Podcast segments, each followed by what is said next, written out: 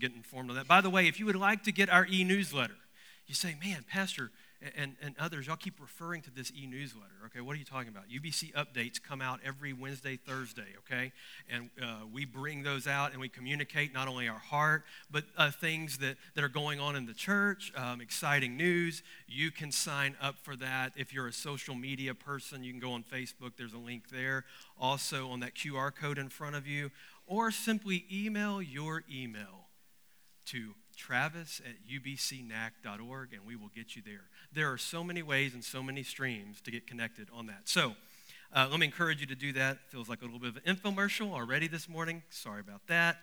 Uh, turn in your Bibles to 1 Thessalonians. 1 Thessalonians.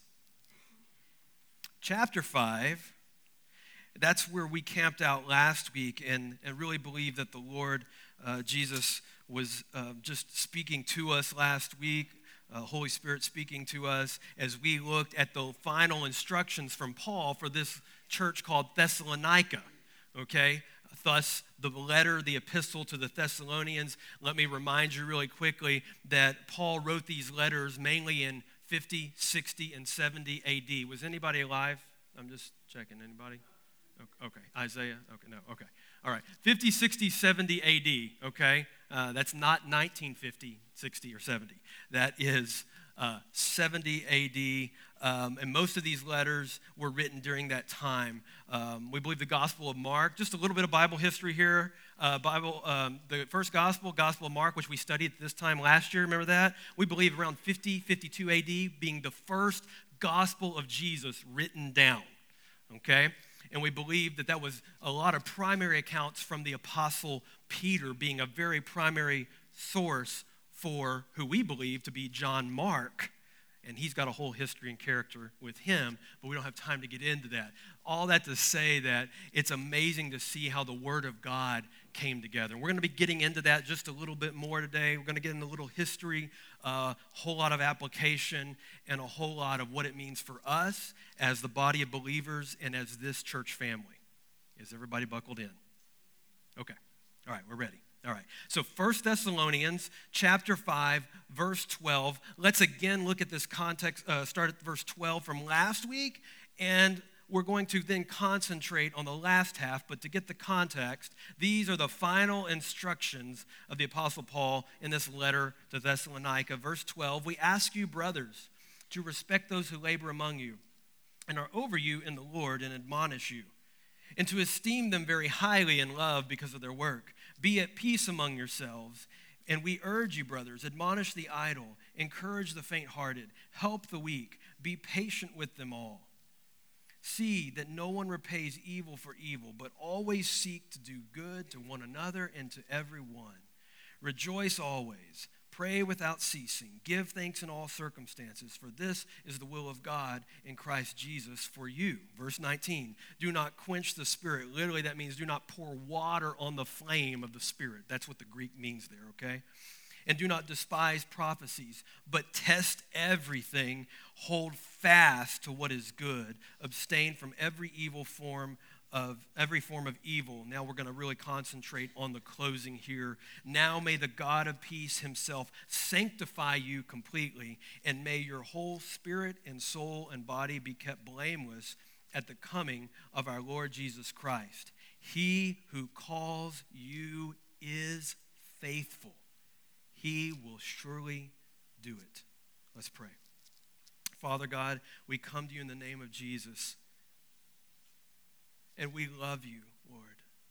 We have poured our praise on you this morning. Hear the joyful sound of our offering as your saints bow down, as your people sing.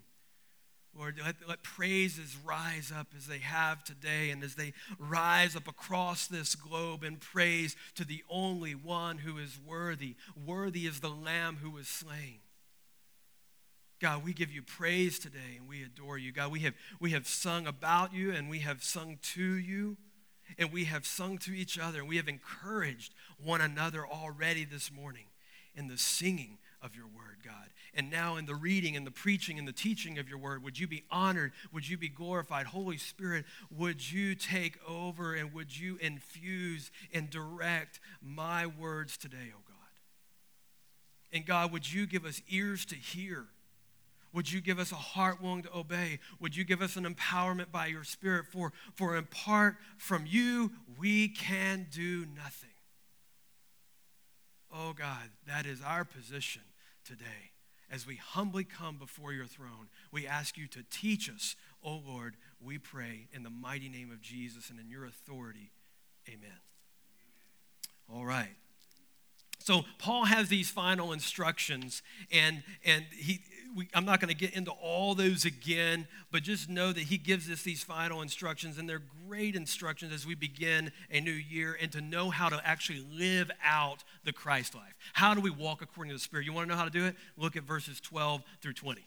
That's how we walk according to the Spirit. And they're not just a list of do's and don'ts. They appear that way on the surface, but if you go deeper, they're not just a way of do's and don'ts because look at verse 23. Now may the God of peace himself sanctify you completely, and may your whole spirit, soul, body be kept blameless at the coming of our Lord Jesus Christ. He is faithful and he will surely do it. You know what that means? Everything that God is commanding us to do, like to be patient with others, to not repay evil for evil, but to do good, all of that is backstopped by the faithfulness of God. And if it wasn't, you couldn't do it. But because he's faithful and that every promise that he has made is true, by the way, Paul says every promise has, has found its fulfillment in Jesus, right? And that every promise in him is yes and amen. And everybody said, Amen. All right. So, everybody still with me? Okay. Well, a few weeks ago, well, I hope my dad doesn't mind me sharing this. I didn't get his full permission, but he'll, it'll be okay. It'll be fine. I was like, that's fine. Okay. Uh, uh, uh, he's had a couple of these episodes where he has tempor- temporary amnesia. Okay? And it's a frightening thing, right? So you get this call from your mother or from your sister because mom can't get a hold of me. That's what you call sister, right? Sister lives two hours away. You get the call. You know, maybe you're out of service, then you get it, whatever. Anyway, I've had this happen now twice um, to where uh, Pop, that's what we refer to him as, Dad, um, he, he has woken up and he doesn't know where he's at. He kind of doesn't know, maybe he knows where he's at, but he doesn't know what day it is. He doesn't know who the president is. He doesn't, like, it's one of those kind of little episodes. Well, it's called temporary or transient, transient global amnesia, TGA for, for short there. And there's a number of reasons for that, and that people, scientists and doctors still don't know the full reasons for that and all of that. You know, you can read the whole diagnosis and the whole, all that thing. But, but it's kind of scary because he'll wake up and he'll like, wait a second. Like literally, we had just celebrated my birthday the day before on the 29th, and it was Friday the 30th, and he couldn't, like, what's going on here? And, and just kind of, but then he eventually starts, it starts to come back. We have some, you know, some reminding moments, and then kind of the fog clears. And if anybody who's ever had this or have a loved one go through this, you maybe you're quite well familiar with this. And then, you know, by the afternoon, dad's dad, like, and everything's fine, and it's like it didn't happen, and, you know, he's mad at me because you know i take him to the doctor and you know anyway all those fun dynamics that happen after that right? We just had some good bonding time on that friday. It was great as we're just sitting there staring at each other waiting. Um, and so but but he got this temporary amnesia. And as i was thinking of that as we start a new year i think so many times in the church and in the body we get temporary amnesia. As followers of jesus we wake up some mornings and we forget who we are and whose we are and the problem is this if you don't know who you are and whose you are, it dictates your whole day. And then it dictates your whole week. And then it dictates your whole month. And then it dictates your whole semester. And then you get to May 2023 and you're looking back at, and you're like, wait a second. Why do I feel so distant from the Lord? Why does it feel like I'm praying and my prayers are just hitting, hitting the ceiling and bouncing back? What is going on? How do I feel so parched and so much in the desert place? What, what about being close to the Lord? Why do I not feel that? Well, let me tell you, it's because you have forgotten who you are and whose you are. And sadly, for the church of Jesus Christ, for so long, our temporary amnesia hasn't been that temporary. It's been a long time. And this is why you have to ground yourself and hold fast to the word. because this is immovable. This is unshakable. This does not change. Jesus Christ is the same yesterday, today, and forever. Hebrews 13 7. So if that's the case, then we we cling ourselves, we hold ourselves to the one and two who is unchangeable. And there is my identity. Why is it so important? You say, why is it so important to get in the Word? Why is, Pastor, you talked about journaling last week. Why is it so important to journal? Because it reminds us, it takes us on a journey with the Lord. And we can document where we've been, right? Did anybody ever use an atlas? I know those are things of the past, right? Those are relics. I get it. Sam's like, I still got the big one. Yeah, yeah. Some of you still have that one, right? When you set out on your road trip, right, you still want that Rand McNally. You want that big thing covering the whole, right? And you who are the navigators, maybe some of the wives, I don't know, you've got that whole thing spread out and you've got it marked exactly where you're going to go, right? Mm-hmm. That's how my grandmother was. Oh, yeah, she had it highlighted. She had little bags for us as grandchildren, and she had the path highlighted so we knew exactly where we were going to go and everything. But it was really cool because we could look back while we were on the journey, we could look back and say, oh, yeah, we went through the Ozarks there, and we took this around there, and remember that? We took the rest stop there, and it kind of gave us this visual representation. That's what journaling is for y'all. That's what journaling is for me, right? I mean, I, I, I feel I started a new legal pad this this uh, this this past week. Like I got, uh, and it was so great. I was so excited because I get this. It's all blank. I get to fill up a whole legal pad. Let's see how long it takes for me to fill it up. And my staff can tell you if you look at my legal pad there's random doodles, there's prayers, there's to dos. I mean, there, it's, it's kind of the whole, yeah, it's like if you want a picture of Travis Heyman, just look at my legal pad, right? Some of you know this because I've seen your desk, by the way. Yeah, it's just like notes, notes, and stuff everywhere, right?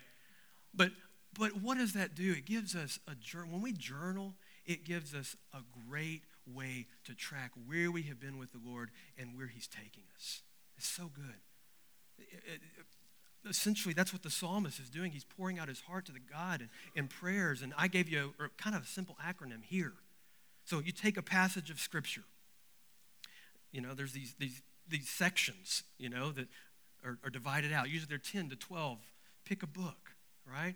I, I recommend starting with the gospel, okay? You can, we did Mark last year uh, and went through this. Maybe this year you want to do Luke. Maybe this year you want to do Matthew, okay? Just take a section of it and just sit with an open journal which, by the way, Miss Cynthia handed me these this morning, and she did a beautiful job decorating, doing these and patterning these, and it has the words of the Lord on here. Kind of feel like we need to have a contest to give these away, right? Uh, but they're beautiful, and, and, and in there, guess what you can do? Right, you can write, and so you can write here, write the date, write the scripture reference, and write here. H, and that's an acronym. H is for highlight, E is for explain, a is for apply, R is for response. Okay? Here. Highlight, right? What ask the Holy Spirit, Holy Spirit, would you bring a verse as I read this passage? Would you enlighten my mind to understand? Make it pop out to me. Quicken a word for me that I can write that down that you have for me today. E, let me explain kind of what's happening. That's where a good study Bible comes in effect. This is the ESV, but you can get other study Bibles. It's pretty exhaustive, this one is. It's also very heavy if you want to build your biceps. I recommend this one, okay? Um, A is for apply. Okay, how does this verse apply to me? Right? Jesus did this or talked to this person 2,000 years ago, and he said, If the Son has set you free, you are free indeed. Well, what does that mean for me today? What, what, what in the world does that mean? Right? Well, here's what I know the Holy Spirit is going to bring that out. He's going to help you understand it and apply it to your life today. That's A, apply. Then R is response. Okay, what is your personal response to the Lord based on what He has revealed to you through His written word today? What is your response? It could be a prayer. It could be, oh Lord, you know I do not like that person. You know that as I'm reading to, to, to bless those who curse me, I, I don't want to do that. They have hurt me, and I'm just so hurt. God, I don't want to, you know. And, and that's like I said, Psalmist David, he pours his hearts out in the Psalms. And you may, you may write your psalm out. You may write a psalm out. The Lord may bring that to you, but write that out. It may be an action, you know.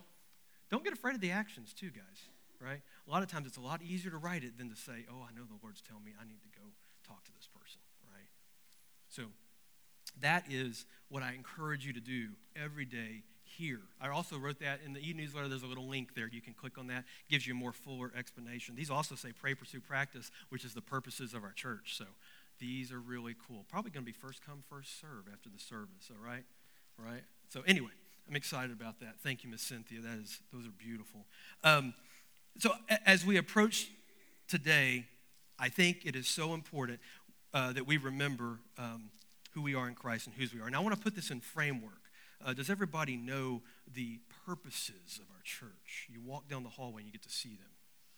Three P's pray, pursue, practice. Let's say them together pray, pursue, practice. Now let's go a little bit further. Pray purposefully.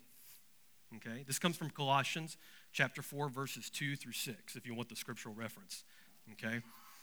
This is what we laid out when we first got here. This is what we've said again and again because what do we do? We get amnesia, right?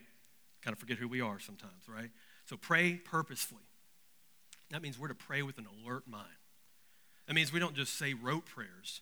We pray what we pray with intentionality, with fervency, and with frequency. Does that make sense? Okay, and that should be the heartbeat of everything that we do before worship, during worship, after worship. It should be integrated into family groups. It should be integrated into the times that we meet together, that we disciple one on one, that we reach out during the week with a text and say, Hey, I really need you to pray for me. I really need healing of the Lord in this manner. That's what that is. That's praying purposefully. But secondly, and this is where we're really going to concentrate today, is on pursuing God's plan. That's the second P. Second P is pursuing God's plan. Now that can sound generic right? Just pursue God's plan. Well, what is God's plan, right? So it begs to, to ask and answer the question what is God's plan? Well, today I want to give you three things that I believe the Lord has shown us through his scripture, through his word about what it means. I'm going to tie this into the amnesia, and I'm going to let you know that the first thing, the first part of pursuing God's plan is identity. You can write that down. The first part of God's plan in pursuing him is knowing who he is and who we are in him. Knowing who he is right? To know Jesus and to know who we are in the family of Jesus. Does that make sense? And so our identity is where we start. Our identity is where we start. Now you say, well, how does this tie into Thessalonians? He, he says, Now may the God of peace himself sanctify you completely. May your whole spirit and soul and body be kept blameless at the coming of our Lord Jesus Christ. Paul's saying that all these things that I have asked you to do, that I've instructed you on how to live the Christ life and walk according to the Spirit, you can do this because you are blameless in Him. You say, I don't feel very blameless. Well, what we need to do is go to the fact of positionally who you are. Okay? Now look, Philip is Philip Haman, right? Isaiah is Isaiah Haman, Micah, David, Hannah, right? Haman, that's their identifier, right? And there is nothing that they can do to change that. That is how and who they are. That's their identity. And out of that identity, hopefully gives them a foundation as they live out their life. Now, identity is so important. Paul says throughout his letters, if you'll find over and over, he is reminding because why? Because the early church even has amnesia then. They're even forgetting who they are. Even after Paul preached the good news to them, he starts the church, then he goes and starts another church, he goes and starts another church. But guess what? He has to write a letter back to the first church so that they remember who they were. Remember that? That's, what, that's how we get these letters. The reason we get these letters, the reason we got the New Testament is because they were getting amnesia. They were forgetting, like, well, on a second. Now, I know he preached Jesus, but, but hold on a second. I remember that I, you know, I grew up in this pagan culture, and, and do, I still, do I still worship Artemis, right, or, you know, at the, the pagan temple, or should, should I do both, or, you know? And so they were getting this massive confusion, right? And then who is Jesus really, right? Well, was he, was he begotten of the Father? Was, was, was he conceived and, and he's lesser than, than God the Father? You know, all these questions started to, to come up and to arise. And so Paul says, oh, wait a second, don't you remember the gospel I preached to you at the very beginning? And he says, just in case you don't know, let me remind you who you are in Christ. Church, let me remind you who you are in Christ. If you have a brother or sister that is questioning their identity in the family of Jesus, can I encourage you to turn to Ephesians 1? Okay, if you've got that hint, let's all turn to Ephesians 1. I was trying to be subtle, not so subtle. Ephesians 1. This is the great identity chapter. This, if you're saying, well, and I want you, as, as we go through it, you can write it down, underline it, circle it. How many times and how many different, different descriptors we have of who we are in Christ. Look at verse 3. We'll start there. Blessed be the God and Father of our Lord Jesus Christ, who has blessed us in Christ with every spiritual blessing in the heavenly places even as he chose us in him before the foundation of the world, that we should be holy and blameless according to him. In love, he predestined us for adoption as sons through Jesus Christ, according to the purpose of his will, to the praise of his glorious grace, with which he has blessed us in the beloved. In him we have redemption through his blood, the forgiveness of our trespasses according to the riches of his grace, which he has lavished on us in all wisdom and insight, making known to us the mystery of his will according to his purpose, which he set forth in Christ as a plan for the fullness of time to unite all things in him, things in heaven and under the earth. Do you see all the descriptors of who we are just in those four, five, six verses? In case you didn't, let me highlight them. We are saints who have been blessed with every spiritual blessing. We are chosen, we are holy, we are blameless, we are adopted, we are beloved. And that's just the first six verses. Then we go on to the verse seven. We are redeemed, forgiven, receivers of lavish grace and a glorious inheritance, and we are sealed with the Holy Spirit. That is your identity. You say, Well, I'm a Baptist. No, no, no. No, you're not. You are an adopted, beloved, chosen one of God. Don't go with the human identifier, go with the biblical identifier. When you meet somebody, you don't go up and, well, I will encourage you, don't, you don't go up and say, well, I'm Church of Christ, I'm Baptist, I'm Catholic, I'm this. No, no, no, no. I am a blood bought saint who has been forgiven and redeemed, period. So, where can we come together? Because Jesus in John 17 says, Oh God, I pray that they would be one as you and I are one. You don't get more unified than the Father, Son, and Holy Spirit. You and I can never get more unified. As much as we love each other, we will never be able to get as unified as Father, Son, Holy Spirit. But He prays for us to be that. How do you think we've done with that in the last 2,000 years? What do you think our grade kind of scorecard would be? Ouch. Did you know that for the first thousand years, because here's, listen, I'm talking about personal identity, but that ties into identity in the family of Jesus. So we're talking about personal identity in the Lord and corporate familial identity in the Lord. Do you know for the first thousand years the church was united? Do you know that? For the first thousand years, the church was totally united. It wasn't until the East and West schism that happened in 10 something that we had the first break. And then once the dam broke, you know what happened after that? I mean, it just flowed, right? Then, then Martin Luther, 95 Thesis, nailing them on the, in, the Protestant and the Refer- and I, I'm not knocking any of that stuff. I'm just giving you facts of history and church history. And today, where we have 31,000 flavors of everything, right? I mean, it's just like, it's like, I got, I'm, I'm BMA, I'm SBC, I'm BGCT, I'm SBTC, I'm, I mean, I can't even say them all, right? I, I mean, we got every alphabet, we got them all. Now, do you see that in Ephesians 1? Anywhere? No.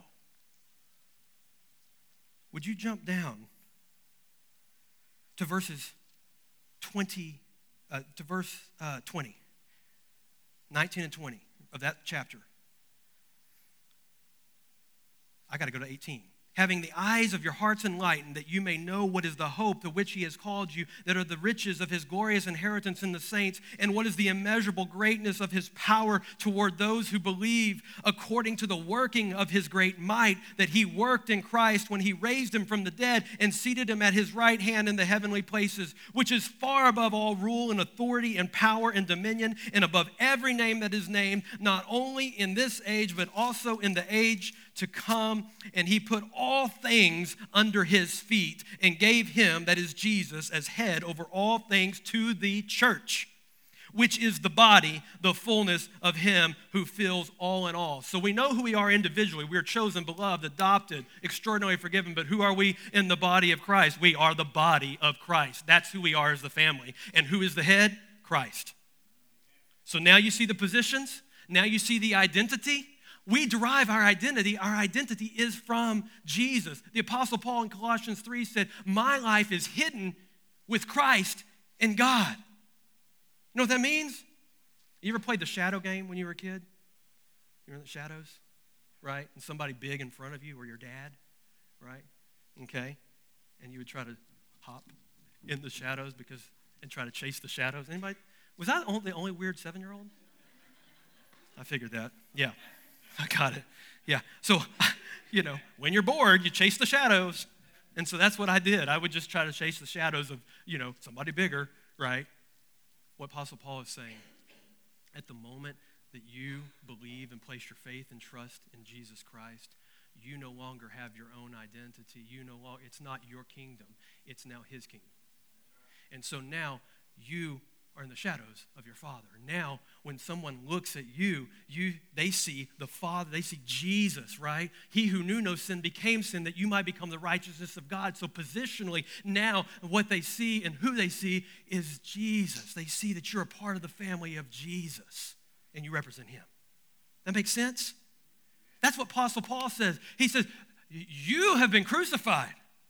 Like your identity, who you are, my ambitions, you know, I'm going to go, I'm going to go to college, and then I'm going to go to medical school, and then I'm going to make a six-figure job by the time I'm 30. I'm going to have two houses. I'm going to have five trucks. I'm going to have all these things. My 401k, blah blah blah blah blah. I'm going to retire at 50 years of age, and I'm going to go set sail, and I'm going to go golf for 20 years. No. No.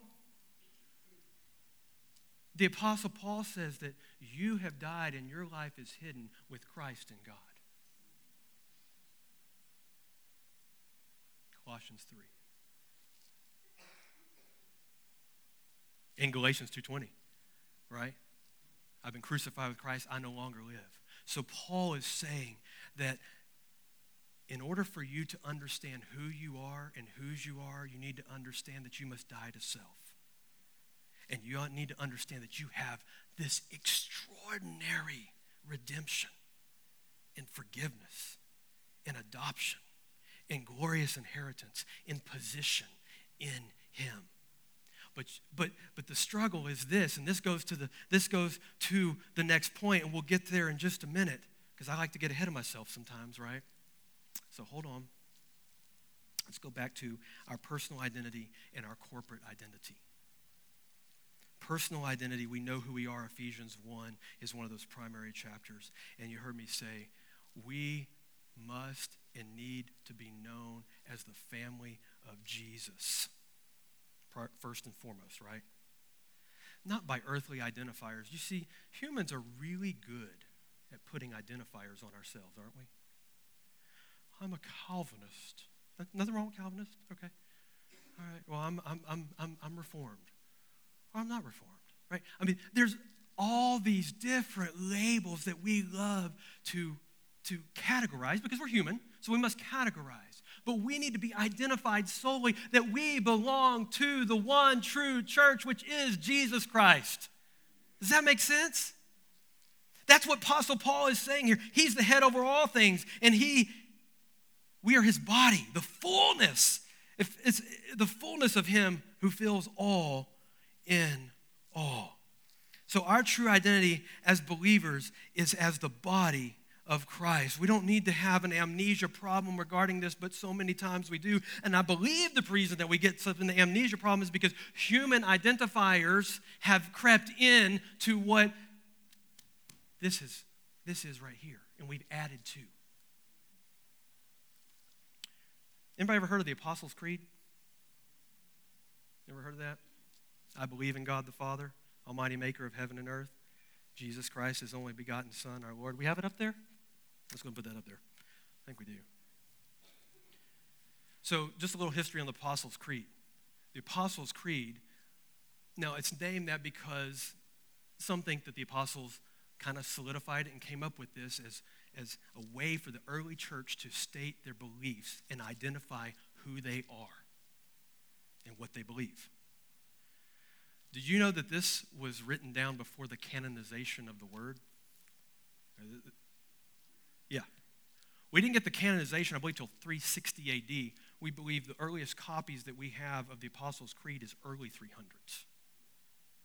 So, and then we have Council of Nicaea in that same century as well. And you know the song that we just sang, Holy, Holy, Holy, Lord God Almighty? If you look, it says that the tune is called Nicaea. The reason the tune is named Nicaea is because it came out of that council, which was the gathering together of, of, of the priest, together together and the theologians to say, let's solidify. And that's where we got the concept of the solidification of the Trinity really being nailed down. Council of Nicaea, holy, holy, holy, Lord God Almighty, right? God in three persons, blessed Trinity. Council of Nicaea, same century. But we actually have the Apostles' Creed, which predates the Council of Nicaea, and the canonization, which I believe is 360 of Scripture. So this is greatly important. And do you know that for centuries, the early church and the church, our, our, our, our ancestors quoted this. And do you know why they quoted it? Well, first of all, not everybody could read and write, could they? But they could recite. Yes. So they were teaching theology. They were teaching who we are in Christ, identity. That's who they were teaching. And so they were teaching this, and, and, and I believe in God the Father. Here it is the Almighty Maker of heaven, the Creator of heaven and earth, and in Jesus Christ, His only Son, our Lord, who was conceived by the Holy Spirit, born of the Virgin Mary, suffered under Pontius Pilate, was crucified, died, and was buried. He descended into hell. We can get into that later and on the third day he rose again from the dead. He ascended into heaven and is seated at the right hand of God the Father Almighty. From there he will come to judge the living and the dead. I believe in the Holy Spirit, the Holy Catholic Church. We can get into that too later. I'll give you a scripture on that. And the communion of saints, the forgiveness of the sins, forgiveness of sins, the resurrection of the body, and the life everlasting. That's what we would call, my friends, close-fisted issues. Agreed? Those would be close-fisted issues. That these, this is what we believe. This is who Jesus is. This is who God the Father, Holy Spirit, right? This is who they are. This is who we are. That is a unifier. We call this a creed. It's a series of statements based on what we believe to be true, based on the Word of God. Everybody with me on that? Okay. By the way, Rich Mullins wrote a song. If you want to put it to music, that's how I first memorized it. He wrote a song in the 90s I think uh, it has the Apostles' Creed embedded in it. And, you know, I'm musical. It, it clicked, right? Okay, a couple words may be off in his version because he had to lyricize it. Anyway. But I, I believe these things. So this, this was recited by our church forefathers. This was put, and, and, and this was foundational. It was the bedrock right there to say, hey, you know what? This is what we believe. And so I think it's so important. Um, by the way, the Holy Catholic Church means the Holy Universal United Church together. Do you believe God's desire is that the church would be united? I mean, let's ask. Uh, can we just state the obvious, right? Yeah. Absolutely. And so this wasn't controversial to say in 320 AD probably 520 AD. This wasn't controversial to say these things, right? I hope it's not even controversial today. I hope that we can, can and again, I know there's like probably two things in here that, you know, we can go more into. I just don't have time today. He descended into hell. That's based on 2 Peter 3. There's some scripture references for that, Ephesians 4. and so I don't have time to get into those, but we, we, we will and we can, uh, just not today. But I just want you to see how this was an identifier for centuries of the early church to identify and center on Jesus and what we believe. Amen? Okay. And so, all of that to understand that identity has to be the bedrock. If we don't get who we are, what we believe, then, then we can easily be swayed, can we not? Right? I mean, we can be like that ship, just tossed to and fro, if we don't have the bedrock and the foundation. This is why um, your staff, uh, we're looking at going through and offering what is called core classes. Okay? And these are going to be a, a set of, of four week classes, um, and we'll be publicizing these that, that take you on a journey through what we believe, through identity, through surrender, through service, through what these things are and why they're so important in the life of the believer. Do you want to be closer to Jesus at the end of 2023 than you were at the beginning? It, could that not be all of our prayer? Then that's, that's our great desire. And that's what we want to do. So we want to help facilitate that as a church. So that's something that we're going to be um, publicizing and letting you know when that's going to happen because we, are going to have these in like four week chunks, kind of four week series, okay? Um, offered uh, maybe on a Sunday morning, maybe on a Wednesday night. We're still looking at those things. Um, and so we're excited about that uh, in this new year. Another thing um, that we're going to be doing uh, when it comes to identity, uh, the staff and the elders are proposing a name change um, based on what I basically was just talking about, was the fact that uh, to be known as University Church. You say, whoa, whoa, hold on a second. Well, let me explain that. Just as I just explained, we want our identifier to be based on Jesus Christ, okay? And we want people to dig into what we believe. We don't want them to dismiss us or to not even come based on a human label. We want them to come and hear the gospel and understand. But sometimes they will not do that based upon a label. That's the bottom line, which, by the way, is a human label. Okay? I grew up SBC. I grew up with all the acronyms, okay? So I'm, I'm not, it's not like I'm, I'm and, and we're not disassociating. But, but in order that that, that people could not have a barrier, but to not dismiss, but to come in and truly dig in through the teaching of the word, through what we believe and understand who we are as the church of Jesus, the family of God. Amen? And so I, I, just wanted to, to encourage you with that and explain that, that that's part of our corporate identity and our personal identity. So I, I hope that you understand the tie in um, with that, we are the family of Jesus first and foremost. But identity is so important. But you know what comes after identity? Surrender. This is where the rubber meets the road for all of us, isn't it? So, surrender is such a big deal. This is where what we know about the Lord and who we are in, his, in Him moves us to loosen our grip on our own kingdom and seek to extend His. If you look at, the, at Jesus in the Gospels, every time that he proclaims the truth, he is calling people. What does he say? He says, If you want to follow me, you must deny yourself, take up your cross daily, and follow me. There is a requirement. If you want to follow Jesus, there's a requirement of surrender. Hear me. Jesus said, You can't serve two masters. You will either hate the one and love the other. You cannot. Your heart cannot be divided. So, if we have proper identity based on the Word of God, who we are in His kingdom, we will then naturally sing a song like, I surrender all. All to Jesus, I surrender. I all to thee, my blessed Savior. It's not radical it becomes normal. Do y'all remember? And I love this when Jesus says, Hey, the kingdom of God is like this. Remember how he gives these parables in Matthew? And he says, The kingdom of God is like this. He says, The kingdom of God is like the guy who goes and he's in a field and he finds a treasure. And he wants that treasure so much that he goes and he sells all that he has so he can buy the field and have the treasure. Remember this? Jesus says that's what the kingdom of God's like. Interpretation? That's what it's like when you realize who I am. When you realize how great I am and how good I am and, and how I have forgiven you, it's nothing for you to go sell all you have, buy the field, and have me. Does that make sense? Surrender.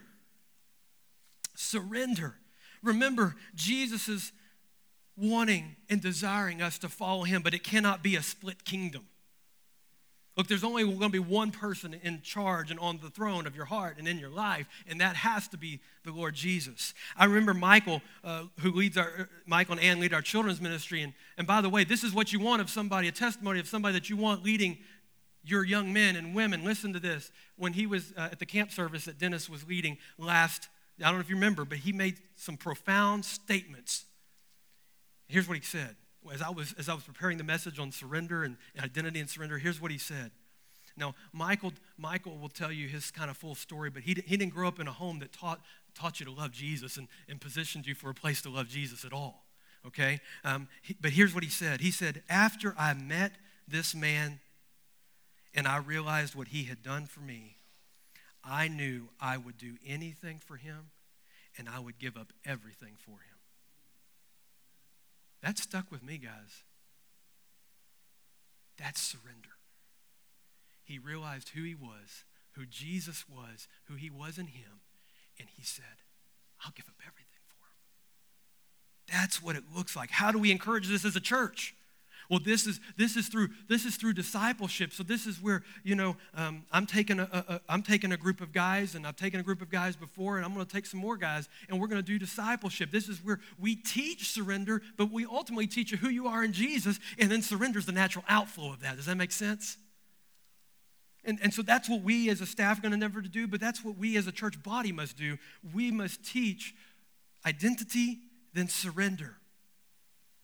And then lastly, and I know we've gone long today, but I knew I had, oh Lord, I knew I had a lot today. So I was praying, Lord, would you give me grace in this? Lastly, what so then what comes next? Identity, surrender, then what's the natural thing? Service. Service. Now here's the problem. In church for years, we've said, Oh, would you please do this? Would you please serve here? We've got five positions we've got to fill today.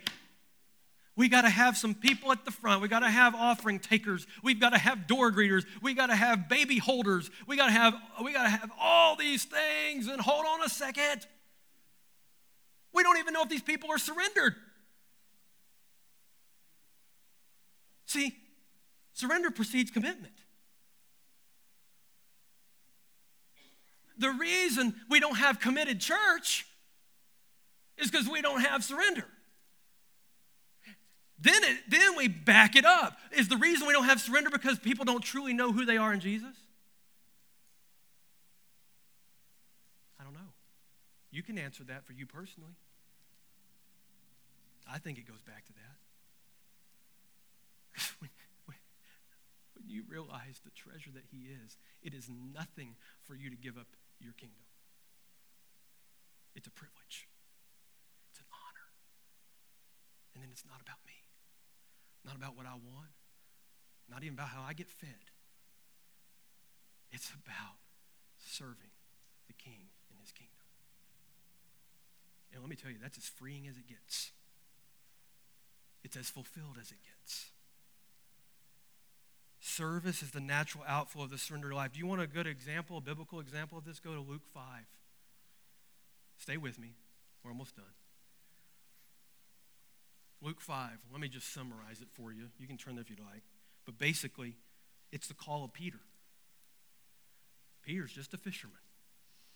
They're out fishing all night. Jesus comes and says, Hey, have you caught anything? He says, No, we haven't caught a thing. Peter's an expert fisherman, by the way. Fishing at night, supposed to be a prime time for them. He says, we have, Master, we have toiled all night. Now, what does he call him? He addresses him as what? Master. Take note of that. Master, we have toiled all night and caught nothing, but at your word, we'll do it. Now, did he want to do it? Okay. Was he surrendered at this point? Eh, probably not. He's doing it because Rabbi says do it.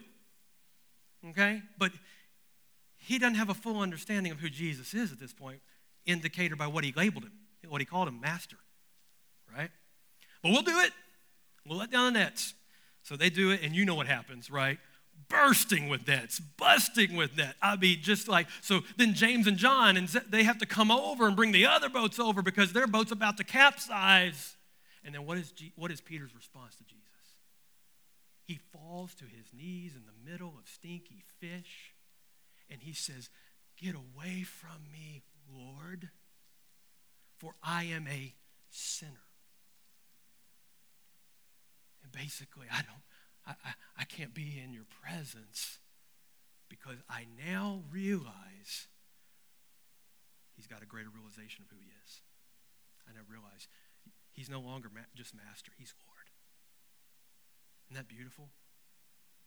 And what does Jesus say? That's good. Now you go to Bible study class for six weeks, Peter. All right? All right? Now you read this syllabus and you take five years and then we'll put you into service. Is, is that what? No. From now on, you, you've been fishing for stinky fish. From now on, you will catch men. From now on, you will extend my kingdom, for I have called you. You see it? Identity was changed. He realized who Jesus really was. When that happened, surrender. He bowed the knee. He said, Get away. I'm, I'm, a, I'm a sinner. I understand. It's not about me. And then Jesus said, Okay, well, guess what? I'm now calling you. Now that you have this greater realization of who I am, that you realize that I am king, that you realize that I am Lord of all, guess what? I'm now going to call you out into service for my kingdom. He wasn't surrendered to that point. He didn't realize who Jesus was fully until this episode. You got all three identity, surrender, and service, all at Luke 5 at the calling of Peter.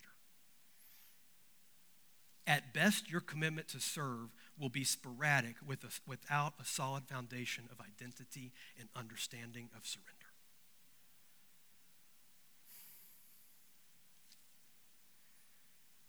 Say, Pastor, you've been hard today. The Word of God's hard. Jesus his words are hard, but they're sweet and good.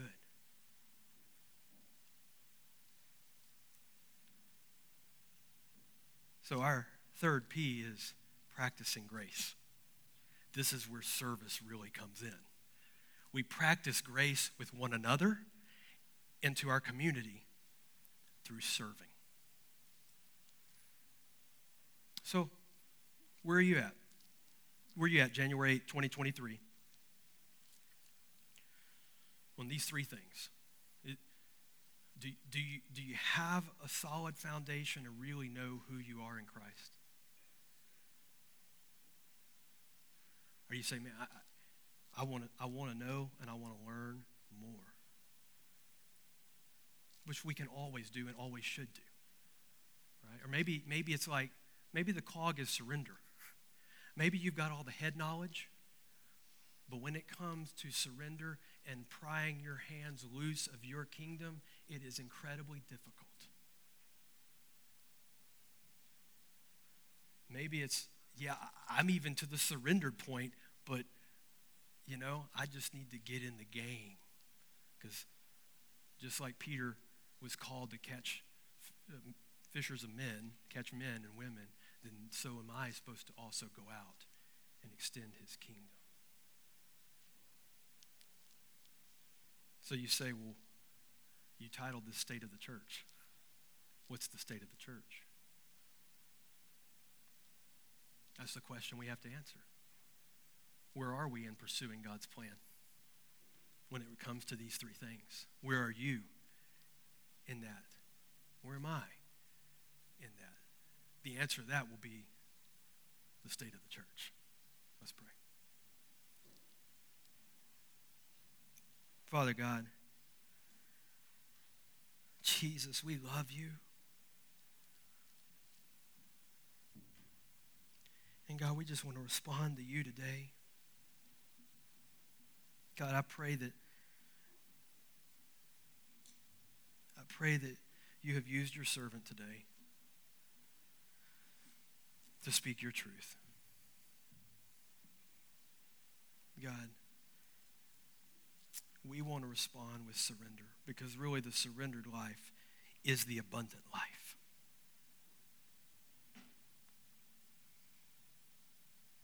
So, Holy Spirit, would you do your work in and through us today? Would you press where you need to press? Would you bring comfort where you need to bring comfort?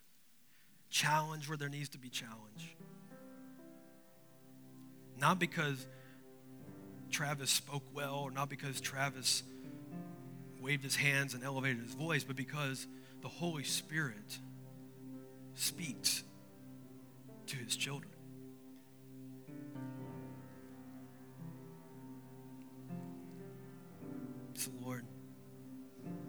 We just want to respond to you in obedience today. And we just want to say that we love you. And as we respond in, in song today, as we respond in posture today, as we respond in prayer, maybe it's that we need to ask others and brothers and sisters to intercede for us. I know our staff is going to be available, our elders are going to be available.